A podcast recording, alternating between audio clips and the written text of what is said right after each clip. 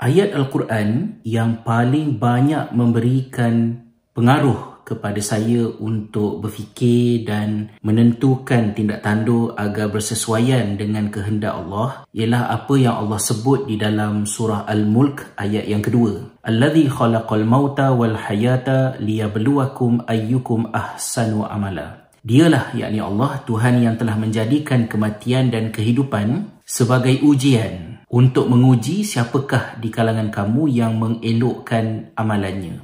Mungkin ayat ini merupakan ayat yang kita rasa biasa-biasa saja. Tetapi apabila kematian dan kehidupan kedua-duanya adalah merupakan ujian, ia menjadikan kita tidak terlepas daripada menginsafi bahawa apa sahaja yang berlaku dalam hidup, kita sebenarnya sedang diuji. Dan asas ujian itu adalah untuk melihat siapakah yang lebih mengelokkan tingkah lakunya, amalannya, kesan daripada ujian tersebut. Dan ini mengingatkan saya kepada satu daripada perkara yang ditekankan oleh Socrates dalam pengajaran beliau. Kita tahu kaedah Socrates ini disebut sebagai Socratic method ya ataupun dialectical method ke macam-macam lah ya istilah yang dipakai. Basically ia berasaskan kepada hakikat bahawa kehidupan ini tidak mempunyai nilai seandainya ia tidak diuji. Justru kita perlu melihat apa sahaja yang berlaku dalam hidup ini sebagai satu ujian dan ujian tersebut tidak akan menyerlahkan manfaatnya melainkan dengan kita melakukan soal jawab secara kritikal mempersoalkan apa yang berlaku untuk memahami apa sebenarnya yang sedang terjadi. Dan ini adalah perkara basic awal dahulu ketika saya mula menjadi seorang suami dan kemudiannya menjadi seorang bapa terutamanya dalam pendidikan anak-anak uh, pendekatan yang selalu saya lakukan bersama dengan anak-anak ini bukan kerana saya berminat dengan Socrates ataupun apa tapi saya memikirkan bahawa kehidupan ini tidak uh, kita kita tak dapat nilai sebenar dia kalau kita tak faham apa yang berlaku dan kita main ikut saja. Jadi dengan anak-anak daripada kecil lagi kami memang sentiasa bersoal jawab. Kalau anak saya tanya, tidak semestinya saya akan jawab dengan jawapan, tapi saya akan menjawab dengan menyoal. Kerana saya mahu anak itu mencari jawapannya sendiri. Dan kemudian kita akan bincangkan jawapan tersebut.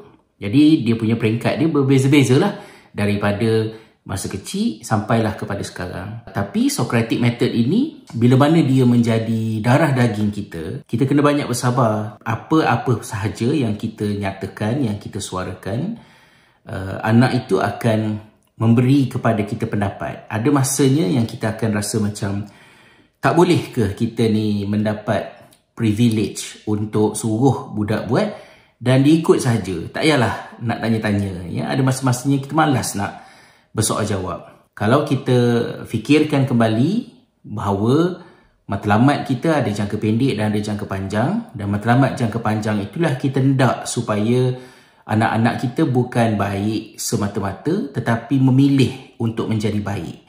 Dan dia tidak boleh memilih untuk menjadi baik melainkan kebaikan itu difahami dan masuk ke dalam kepercayaan dirinya antaranya adalah melalui soal jawab. Dan ini juga bukan merupakan satu benda yang asing. Dia bukan sunnah Socrates, tapi dia sunnah Nabi SAW. Begitu banyak hadis yang kita belajar daripadanya hukum hakam tentang agama kita, ia disampaikan ataupun direkodkan dalam bentuk perbualan, dialog di antara Nabi SAW dengan yang bertanya ataupun yang ditanya. Boleh sahaja Rasulullah SAW terus memberitahu faedah solat lima waktu ialah sekian sekian sekian.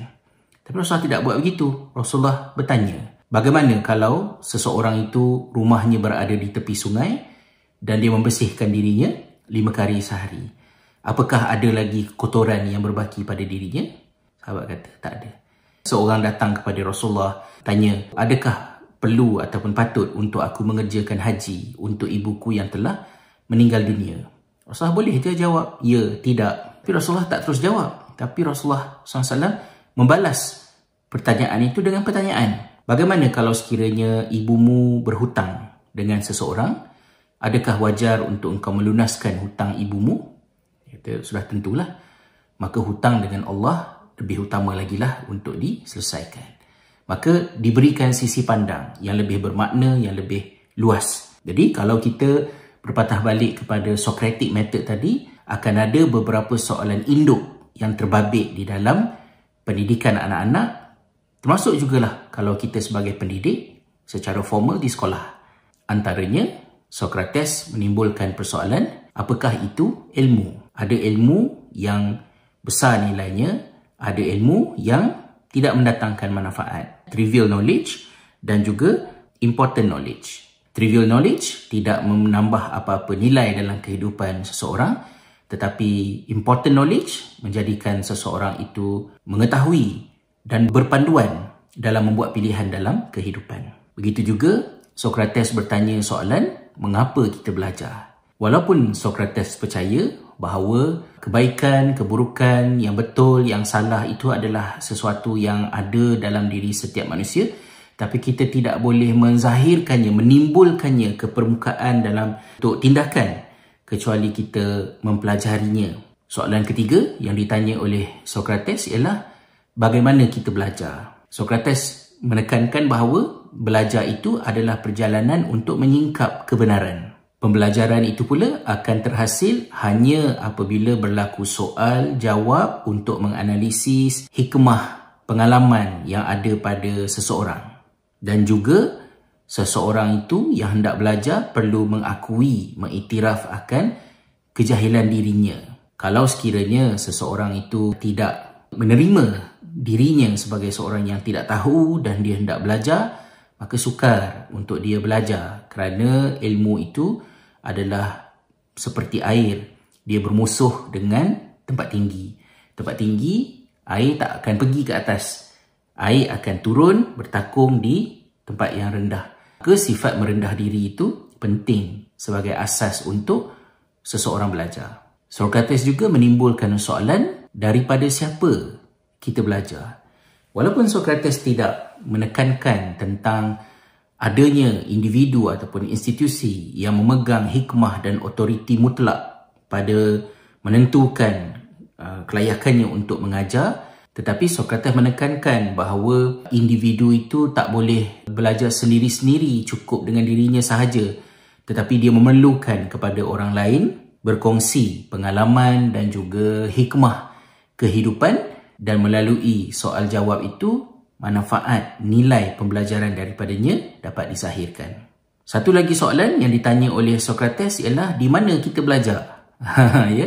Adakah belajar itu hanya di sekolah? Ha, Socrates menekankan bahawa belajar itu perlu berada di mana-mana dan dia perlu terjadi di mana-mana sahaja.